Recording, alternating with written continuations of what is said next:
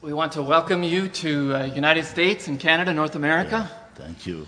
It's a privilege to have you back. Uh, It's been since 1994 Yeah. that he's had a chance to come and visit us here. And at this time, I'd like to extend an opportunity for you to extend greetings. I have special greetings for my people in Ghana, Africa.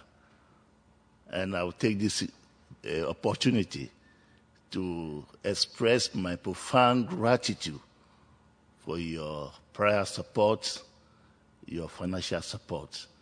Uh, without these two things, we won't be able to reach people in Africa. I would like to share a few things with you.